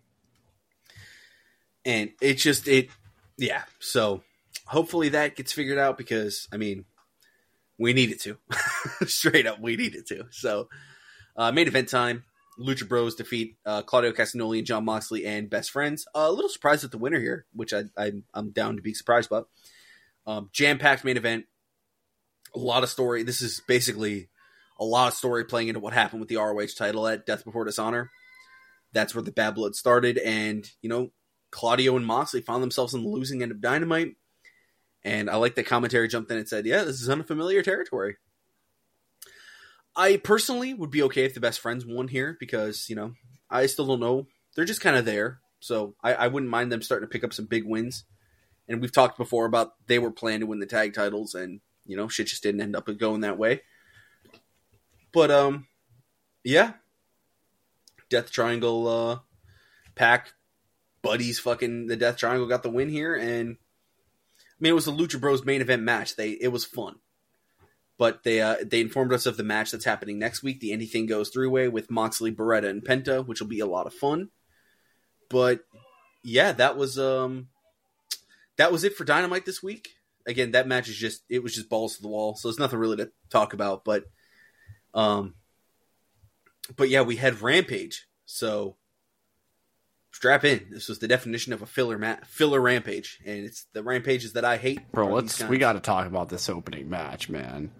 16 man battle royal after we had one what last week, right? Yeah, last week was battle royal, right? Royal Rampage. All right, let's talk about the people that were in it, dude. What? Um, Was there a single team in this match you would want to see win this match and get a title shot? uh, uh, uh, uh, the Hardys, maybe. Maybe they, Maybe. they could work that. I'm I'm sure FTR would give them a great match. Yeah, you know what I mean? because we've already seen the Butcher and the Blade versus FTR. So That Yeah. that could work also. Besides those two, though, which I didn't think either of those guys were winning. That's why I'm thinking like, of, of the people that could win right now, that's what I was trying to do the math in my head. I was like, oh, I know who's winning instantly. who was Matt Sydal's partner? Oh, it was Christopher Daniels. That's right. Um, but yeah, no, this uh, Big Bill and Brian Cage won, who are both in different tag teams on Ring of Honor. I don't know what's going on with that. I just I feel like there should be some continuity with Ring of Honor. Considering Dynamite's main event was a continuation of Ring of Honor, and then we jump to this and we've had what Big Bill watching a Brian Cage match on Ring of Honor, but other than that, if you only watch Ring of Honor, you would be like, "What the fuck?" Yeah, Right? I- So that's that's how that's how I always try and look at this because I'm like, I know that there's someone out there. They only watch Ring of Honor, and they might like tune into AEW pay per views. Like, there's people out there, and I'm just thinking like, I I, I don't fucking know. I don't know who they do. Uh, but yeah, no. Um, I guess I should get the teams right. Serpentico and Luther, um, Zay and Page, Sydal and Daniels, Menard and Parker, Lethal and Singh, the Hardys, and Butcher and the Blade, as well as our winners of Big Bill and Brian Cage. So they're going to face FTR. I'm sure they'll get a good match out of FTR. It's FTR. They get a good match out of literally anyone, and this might be the definition of literally anyone because genuinely two random like a, a, a blind eliminator tag team, literally. I think these guys just like working with each other. So I'm sure they can work well together. They both work well in other tag matches. Do and we give Brian that- Cage a lot of shit. When you give him a good match against FTR, he's gonna he's gonna step up. You know what I mean? Like we had Komander defeat Kip Sabian. So Komander picks up a win. So this just Yeah, lets but- us know Kip was uh, destined to lose against Scorpio Sky. But will Kip okay. win against anybody genuinely? Actually, there was a time when I thought he could have beaten Orange. So eh, Yeah. whatever. Oh, especially because he was going to be going to he went to DDT and it's like yeah, no, well, there was a, there was a lot of the things. They set that up really nicely using Kip when he was about to go to DDT. Like that was good. I'm sure that worked out for the DDT trip too for him. You know what I mean? Like because they were probably hype for him going over. I would like to see Kip in like a newly formed big dog faction. And I like he's that. Like Put him the no, wild just- card. the faction's already there. Just put him together with the Butcher and the Blade, right?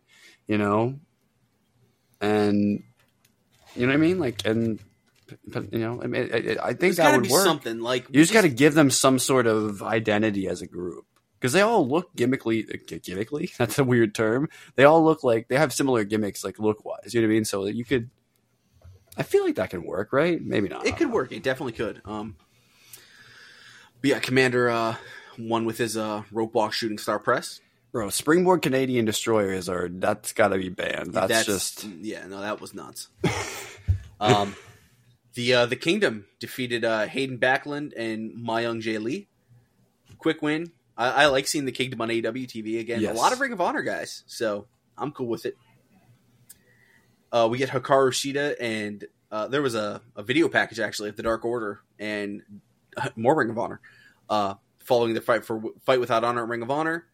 And Silver, Reynolds, and Uno said they showed a side of themselves that hasn't been seen for some time, and it was time to rebuild. The Rampage tag team division is heating up.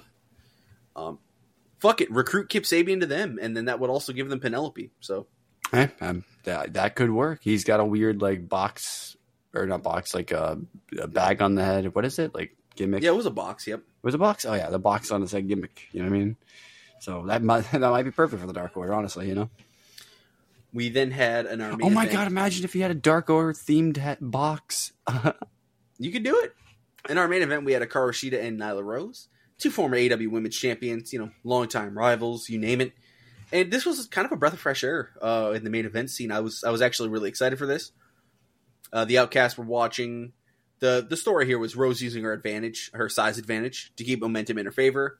Then eventually Shida gets you know some nice offense. She gets a really nice near fall off the Falcon Arrow, and you know I just thought that they they gelled well together. They flowed well together, and um, you know, like putting Rose's boot on the bottom of the rope to break the count uh, that Marina Shafir did. I thought that was a nice touch.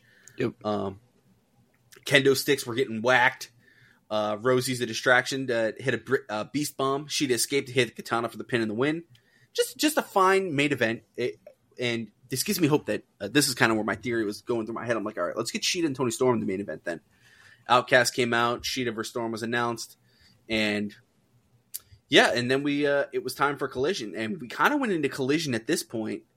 So they announced a couple matches, but we got the Gravity match, and I was like, holy shit, this really is the week of Gravity.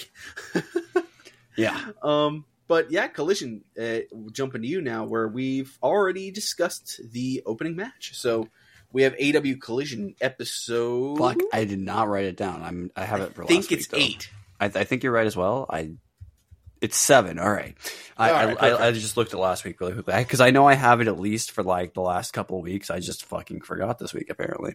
Um, I also watched everything like the the night of this week. That might have been why my notes were like I took them the night of, so I was probably pretty out of it because I was streaming a lot uh, the last couple of weeks. Anyway, um, damn, energy just hit nothing. All right. Anyway, um, open up with our classic collision uh, cold open. I really hope that that becomes like a staple on collision, bro. I, I obviously they'll have to change it at some point, but it, it just it makes it. I keep saying this every week, and I'm just gonna keep repeating it until it becomes like you know beating a dead horse and then it becoming alive again and then beating it to death again. You know. Um, uh great imagery there um but like i really hope it becomes like a, an iconic part of the beginning of an episode of collision this week we featured Darby, MJF, Adam Cole, and FTR. Um, FTR, dude, I don't know who the fuck pissed in their Cheerios, but they just seem pissed at MJF. They really did.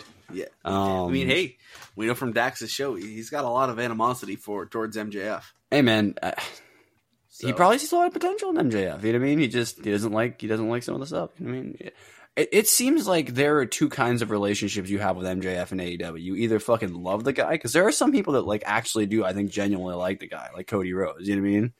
Um, he's not obviously in AEW anymore, but he was obviously at one point. And then, or you fucking just just hate him, which I think is fascinating. You know what I mean? Um, Yeah. and then maybe that's just all on camera. You know what I mean? But that's just a vibe that I get um, with some people. Uh, obviously, we already talked about Buddy Matthews versus Andrade El Idolo. Fantastic ladder match for Andrade's mask.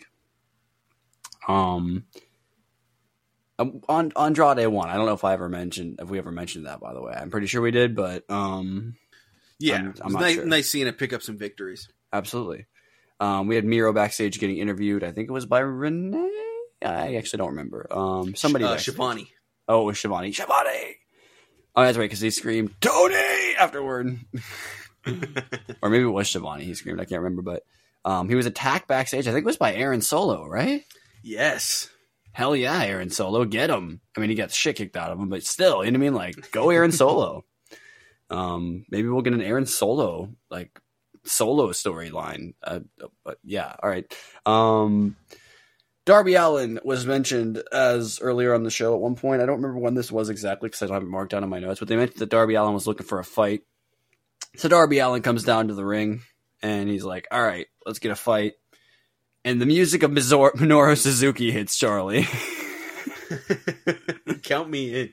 and Darby's face is just like, fuck, what did I get myself into? What Um? He hanged him with a towel. He hit him really hard. Darby like was selling his ass off in, in his match, like he always does. Some super hard palm strikes, uh, coffin splash, caught into a sleeper, and reversed into a three count by Darby. You know, like little roll back over sort of pin deal. Um, afterward, the ref was threatened several times by Suzuki. Um, and then Christian Cage popped up on the Contron, sort of cutting a promo on Darby, talking about how his championship uh, reign has already made the TNT championship more valuable than it already was. You know what I mean? Like he's, you know what I mean? Like he's just going in on him. and Darby's just doing his Darby thing. He's just standing there and taking it. I hit Darby's music. And then we cut to a Tony. I actually don't know if we might have gone to commercial. I'm not exactly sure what the exact order of events was. The next thing I have in my notes, though, is a Toni Storm versus Shida promo package. Um, which obviously, you know, you're going to start building that matchup, especially you know, we're doing this on Dynamite 200. So we got to have some, we got to have some, we got to have some, some juice to the match, you know. Um, Speaking of juice, I'm just kidding. Imagine if we had a Bullet Club Gold segment right after, that'd be fucking awesome. But um, that'd, be, that'd be amazing.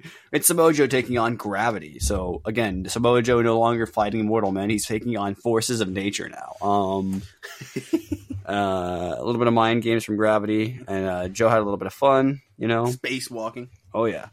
Hit him with a muscle buster for the win. Not a very long match, but Samoa Joe isn't really having a lot of long matches with people. He's just a super dominant force as the Ring of Honor television champion. Um, we had CM Punk, Punker Bud. All right. Controversial interview, Charlie. Mm-hmm. It's created a lot of buzz this week. There's been speculation about what was in CM Punk's bag for ever since Collision has started, so I guess for like seven weeks now. CM Punk obviously never lost the AEW World Championship, Charlie. He was stripped of the title after his actions at the pay per view. Well, I guess in CM Punk's opinion, he should still be the world champion. So this promo is kind of like all over the place in terms of its content, which is not unlike CM Punk. He does like to have like these sort of like very real sounding conversations with the audience sometimes. It's very much, you know, his voice of the voiceless thing that he, he had in the WWE is still a thing that kind of permeates his character. And honestly probably always did from jump, you know what I mean? Um you know, he got the, like the cheap city name pop, but then he was like, all right, I'm gonna bring out what's in this bag, and it was his AEW World Championship. So he then pulled out a spray can. So now he's stealing Saraya's gimmick, um, and uh, so I guess he's gonna be joining the Outcasts. Um, and he put an X on the title. And I noticed something, Charlie. I don't know if you noticed this. I mean, I'm sure you noticed this, but I'm not sure if you like consciously like observed this. He put the X right through the E that stands for elite. Elite. I just not, not I, I'm not saying it means anything, but it might mean something. It could. I mean, I just took it as he, he was just doing it like. Oh, right I'm saying like I think that was something he intentionally did. I'm not saying that it means anything for like a storyline. I'm just saying I think he did that as like a message. You know what I mean? Being like, yo, fuck the E. Um. Anyway, I don't know. I just All I my brain locked on it. I was like, hmm, because you really couldn't see it after he sprayed it. You know what I mean? So it doesn't necessarily mean anything. It just it, you know, in my head, I'm like, hmm, I'm noticing these things because obviously I know all the, uh, the all the backstage stuff. So I was like, hmm. Obviously, I don't think it was intended to mean anything, but um, Ricky Starks then interrupts, uh, and okay, the, the, someone on commentary mentioned it might have been Riccaboni. Someone called out the the main event Ricky thing, um, which is something I've heard some people say, but I just love that that's something that's becoming a part of the wrestling like um language now. Is like main event Ricky, main event Yo, main event this. You know what I mean? Like I love that. It's it's a cool concept because people do step up sometimes, you know, and you, you should acknowledge that more as wrestling fans. Um, and Ricky's basically his argument is, "Well, I pinned you. You said you haven't been beaten for the title. Well, I pinned you, so that should make me the champion." You know. Um, and now he's beaten him twice. So like his argument is like that's his argument, his line of reasoning for why he should be the champion. Then if it is his championship. So basically, Ricky's trying to angle for a title match here against uh, Punk. Um, Punk's trying to argue that he shouldn't get a title match because he cheated twice. Um, but he agrees to the match under special conditions. I was not expecting what the special conditions were going to be here, Charlie. This was like kind of like out of left field for me. I'm going to be honest with you. We'll have a special guest ref for this match, and Ricky Steamboat. the man who's never cheated. So it should be really interesting. Uh, according to what they were saying, and I've, I've heard this before, I think I may have even seen a ref match by Ricky, Ricky Steamboat at one point. I, I think so. Maybe. I'm not sure. But uh, obviously, Ricky Steamboat, obviously, greatest babyface of all time in some people's opinion, you know what I mean? Um, so, yeah, I mean, well, that'll be really interesting to see. CM Punk is doing all kinds of like, this is something I think we could agree on about Punk. he's trying to make everything he does and everyone that he's working with feel like a big deal. This is one of those things. Getting Ricky Stark's proximity to Ricky Steamboat, that's that is huge. You know what I mean? Yeah. I just feel like it's a good thing. I don't know. Um, we had a little promo package for the tag titles here, and it had a uh, the tag title match, I should say, it had like a really epic feel to it. You know, like everything they do on Collision right now has like a very It felt big, yeah. yeah yeah. Uh, speaking of stuff that feels big, oh, oh, we had a fun little trios match here next, buddy. Bullet Club Gold, Juice Robinson, and the Guns taking on El Hijo del Vikingo and Darius and Andretti. And this, if this is not a couple of really talented, world-renowned veteran wrestlers with some young, like hungry talent, that this is what this was, Charlie. You know what I mean? This match. First of all, we had the first canonical mention on AEW te- uh, television of the fucking Rick a Bone Zone, which Bone Zone, baby. if you if anybody else has heard that mentioned anywhere on any other podcast, let me know on Twitter. But I I'm pretty sure I coined the fucking term the Rick a Bone Zone, so I just want to take credit for that really quick. um, fucking Riccaboni. Um, and uh, by the way, I gotta say, I gotta we we talked about it. Uh, obviously, we have Riccaboni filling in during the G1 right now. I think he's doing a fucking excellent job with Nigel right now. Um, Oh, agreed. he's obviously really great on Ring of Honor, but I really am enjoying what they're having him do right now with uh with the collision bud. Uh, God, I Vikingo mean, is he- just he's fucking, doing four hours of commentary at night right now, so yeah. Vikingo is uh, just like yeah. I mean, I honestly, and he's he's just he's just really consistent though. It's like him. Um, it's why you can bring dude over for the G one or bring up he he'll be working working, you know, collision all these weeks in a row and be in an AEW mindset. But you also have him working New Japan, so you know what I mean. Like it's just uh, uh, with Kevin Kelly, so it's like you know, like these versatile commentary people are. It's like I would compare the only comparable one I can even think of that a WWE ever had was like Mauro and Mauro, and I guess Nigel now, but like you know, I didn't think of Nigel like that for a long time. Mauro was the most dynamic one though because he could literally show up anywhere in any sport or any wrestling, and it would have been it would have worked. You know what I mean? So, um, I, I got a question. Oh, the Jay White. Okay, I gotta mention the Jay White cutout. That was a fun that spot. was brilliant. Yes. That was that was hilarious. Um, hasn't Jetty's been mo- momentum been wasted, Charlie? Do you think? no, because I think he's been very active this entire time. So, Okay.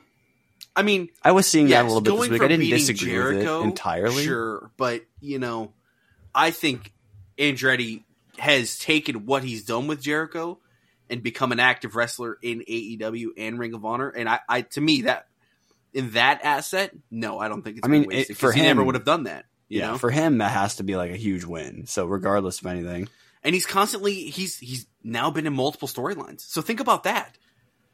He's been featured in multiple different storylines now Yeah. because there was the Ricky Starks thing that he did, and so it's yeah no it's he he is capitalized on that momentum. I mean, if maybe some people want him to walk in and then win, you know, win a title right away after beating Jericho, and maybe you could make an argument that he they could have, but like I don't know Yeah. which one. It would have had to have been like TNT Exactly. or It's- something, and then you have to risk if it doesn't work, then the TNT title's still getting shuffled around. So it's like, yeah, I mean. I think I think it's going to work out better in the long run. They had a really cool spot Exactly. in this match where uh, Andretti and Darius kind of like put their hands up, and Vikingo did like a senton off their hands to the outside. That was pretty cool.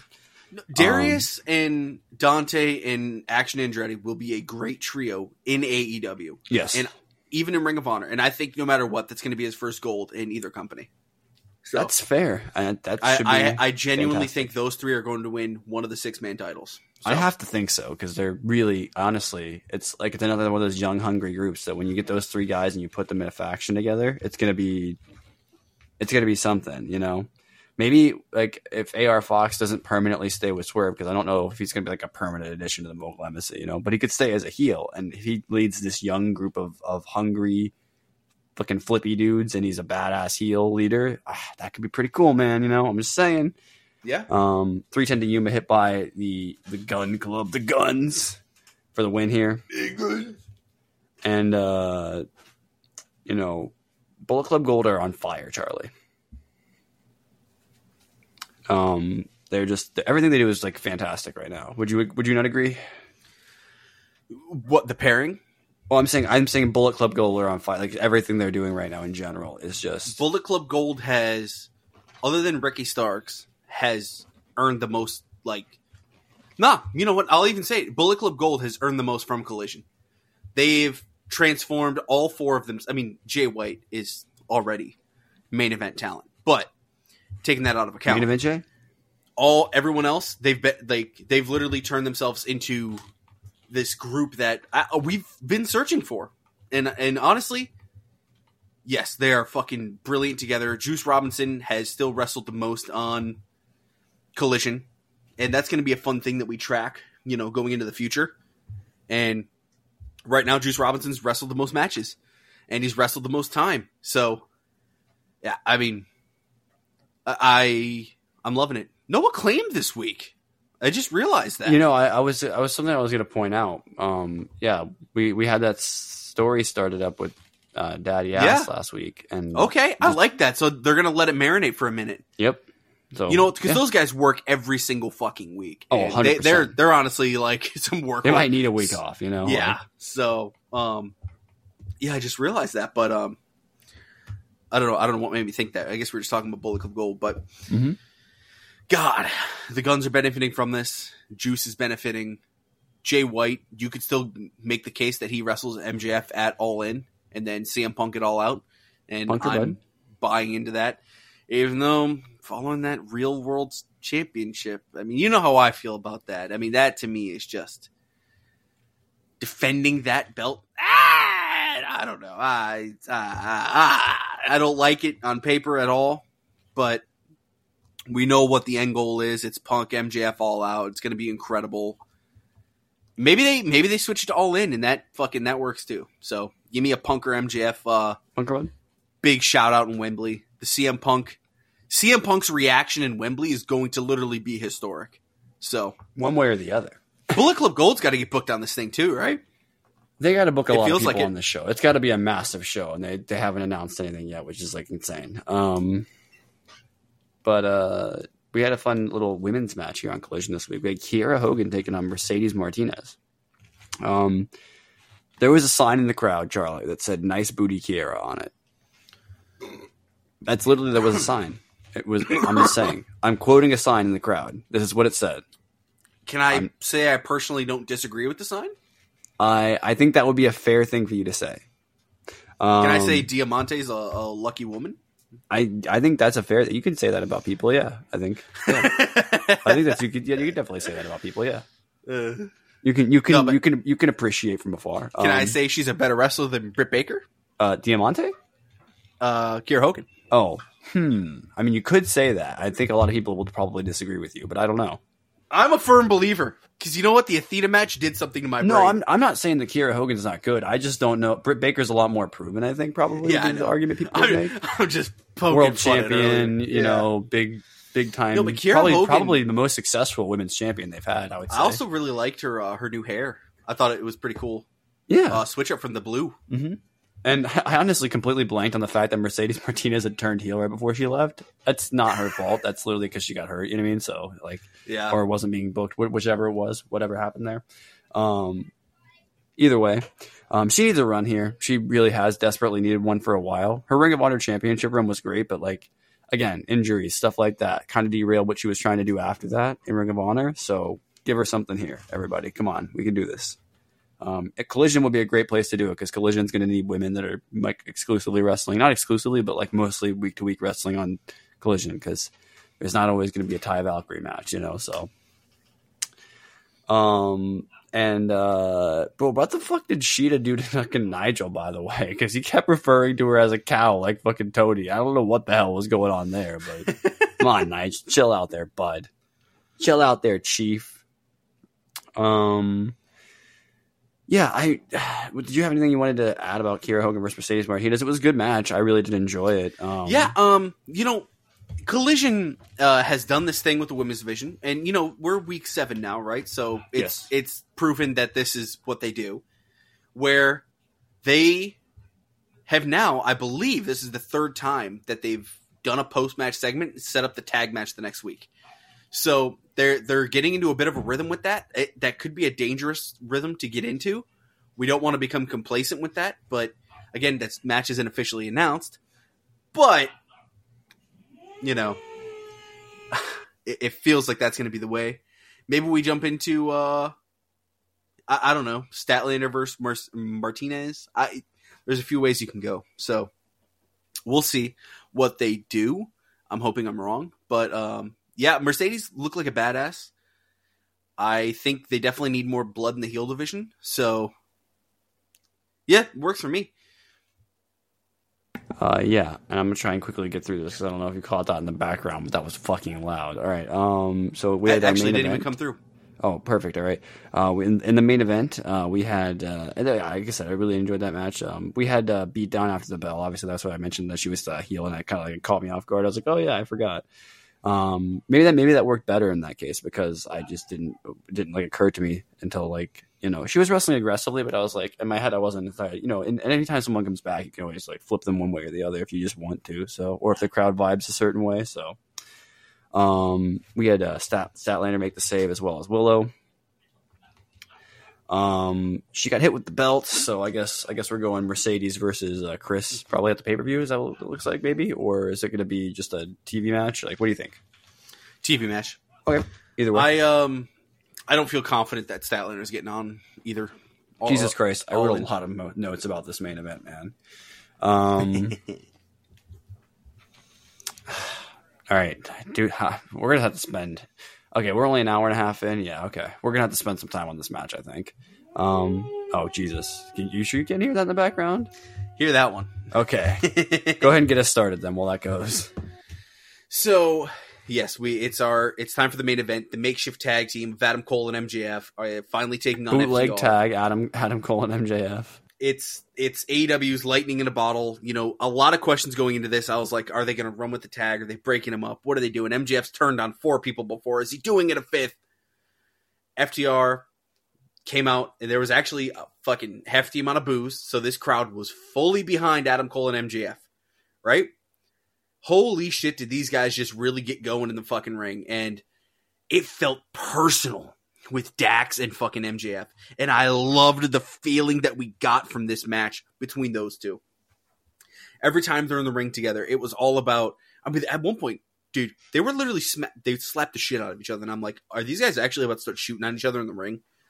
Um, but so we kind of that's how we open up. Where but we, open up with Cole and Harwood starting us off, but that kind of ends quickly. Where it uh, but our our main tag here was MJF and Dax Harwood, and MJF went to uh he kicked Dax in the nuts, but uh Harwood avoided it. Nah, MJF said, I'm gonna bash his nuts.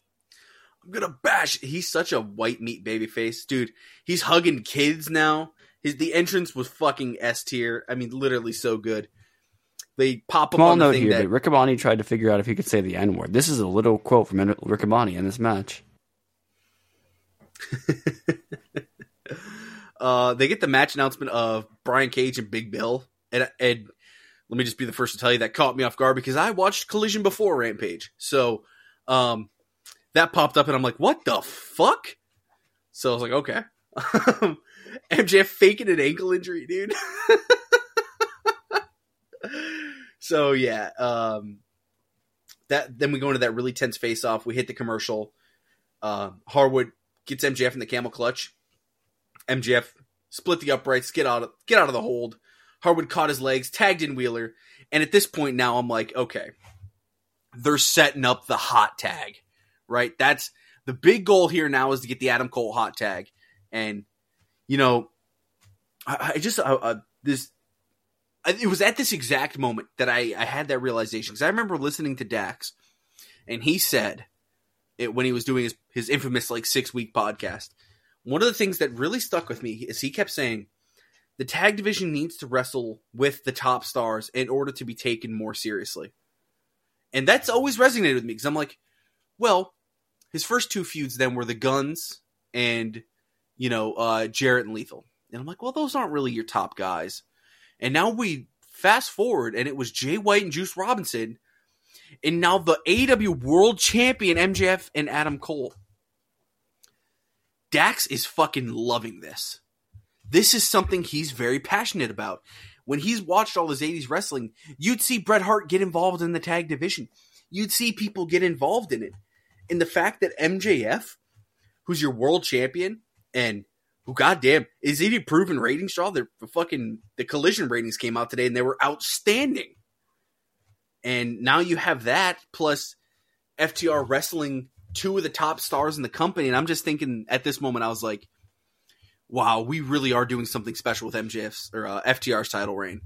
Like, I think we're starting to reach some territory of fucking awesome, awesome stuff. But pretty much, uh, MJF, he's trying as hard as he can to get the tag attempt. Both Cash and Dax hold him up. He drops them both with the stereo DDTs. FTR went for the double clothesline. MJF ducked and made the tag to Adam Cole. Adam Cole with the fucking monster pop, like he just got tagged in at the fucking what was it, the Superdome that he keeps calling it, the Silver Dome. Uh, Cole's running wild, landing pump kicks on everyone, dropping Wheeler with an uh, Ushigoroshi for a near fall. Uh, he avoided a double team from FTR, got caught with a crossbody from Harwood for a near fall.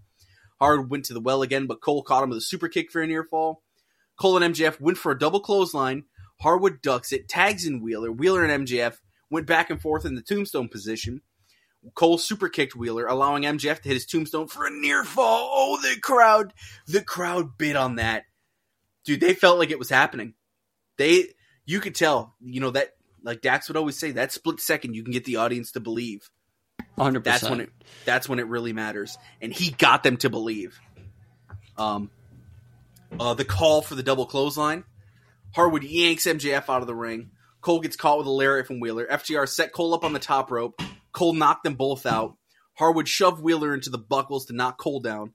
FTR hit the powerplex for a near fall. Harwood uh, allowed MJF to tag in with men trading strikes, flash pins. Harwood hits the rebound powerbomb, near fall.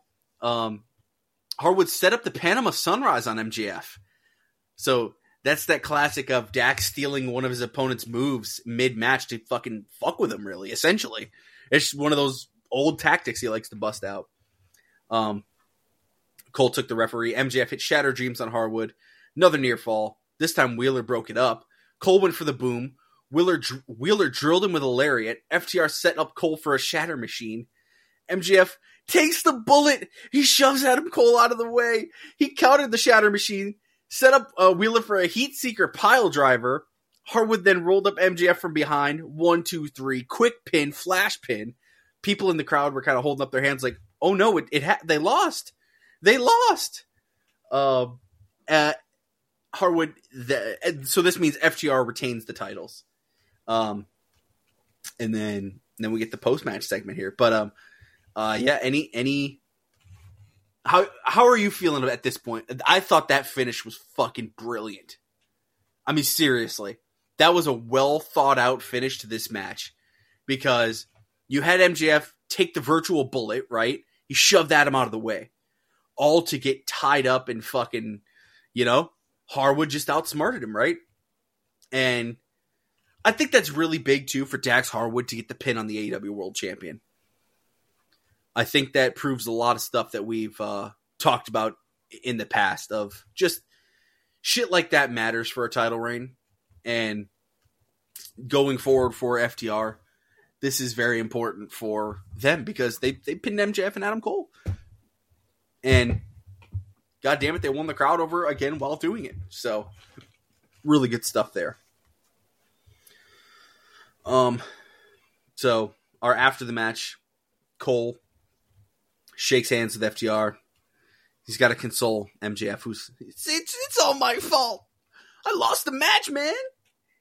He handed MJF the world title. They didn't just lose the match, not just MJF. Tears in his eyes. He says, "You're the world champion." Adam Cole turns his back. MJF setting him up for the title belt shot. Son of a bitch, man. Cole knew the shot was coming. Held his arms up, said, "Do what you got to do, Max. Do what you got to do." MJF so emotional. He can't he can't contain himself. He throws the belt down.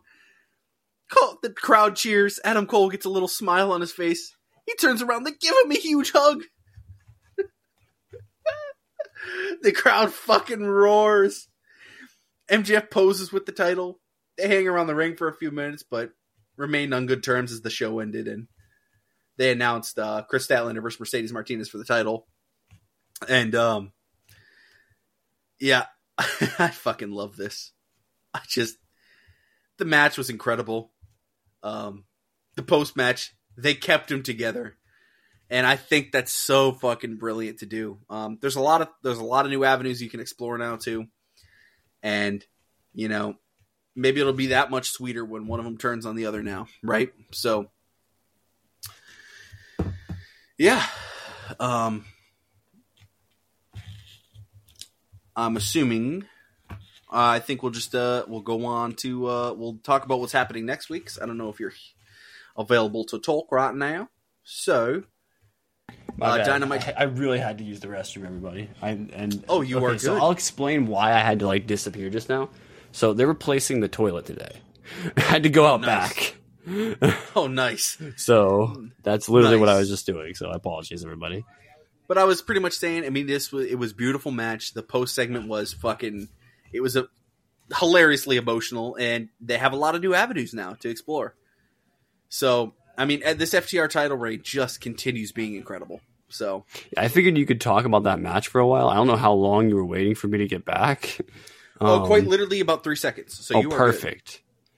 I was just about to transition into uh, going through the Dynamite 200 card. Yeah, I knew I knew you would be able to handle it. I was literally sitting here till like the the cat like I got all the way to the point where you were still talking about what uh, actually you you I think you had gotten to the finish, but I knew you'd have like more to say, and I just knew I but I was like because obviously you've been really invested in this story. I mean, I have been as well, but I don't think to the extent yeah. that you have been. Um, uh, but so I figured you'd have be able to cover for me there, but I was just like shit. I'm gonna have to use the restroom, and that shit might not be done by the time we get done with this pod. You know what I mean? So I was just like, all right, made an executive decision, took a pineapple. You know what I mean? Took a pineapple. But uh, yeah, I really liked the match. It was really fun and great payoff to this thing. Um, I have no idea what like. So just throw throw some speculation at me. I'm sure you already went through this a little bit, but I'm just curious. What's like? Do you think um like how long do you think this could go on for before they? Because like even if they don't like break them up, break them up, I don't think they could stick together as a tag team forever. I just don't. I mean, who you know, you could just be best friends. You could just be in each other's corner. It, it's it's something we've seen before. If you got the hot hand, you roll with it, and you know, I think there's something there with Roddy if they wanted to do that. I think there's there's uh, there's plenty of options. So it's going to be very interesting to see. And you know, now if they turn on each other, it's going to be that much sweeter because we kept it together for a big a big showing here. And we know that they're already going to get a title match against each other, so you could have it being even that next level of two guys who actually became friends that this title match maybe draws some blood out from, you know? Yeah. But Dynamite 200. So we have MJF is announced. Kenny Omega and the Young Bucks face Jeff Jarrett, Jay Lethal, and Satnam Singh. Moxley versus Penta versus Trent Beretta. Anything goes. Jack Perry face to face with Jerry Lynn. Jericho and Takeshita versus Sammy Guevara and Daniel Garcia. ROH Tag Team Champions Aussie Open defend against El Hijo del Vikingo and Komander. And AW Women's Champion Toni Storm defends against Hikaru Shida. Really, really fun show they got booked next week. And I think it's going to be another good week in uh, AEW. So, Yeah. and yeah, like we said, the plan is for our former co-host of the Raw Deal podcast and the Squadcast for years, Brady will be joining us, and he hasn't seen Dynamite, and I'm guessing about a year. So it's going to be cool to see his perspective. It's going to be the Dynamite 200. There's going to be a, I mean, he probably has no idea what Jungle Boy is now, so that's going to be cool. And his first ever experience of collision. But that'll be it for us, guys. Again, on Twitter, at Bane Duke, at O Charlie with an X instead of an A, at Eat Sleep Elite, twitch.tv backslash the Duke of Derps, um, more than a classroom with Mr. B. If you guys are interested in any of the stuff we talked about today, greatly appreciate you checking it out.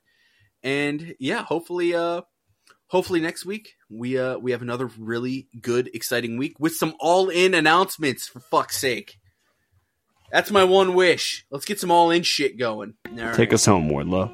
Yep, Wardlow, take us home. Catch you guys on the flip side.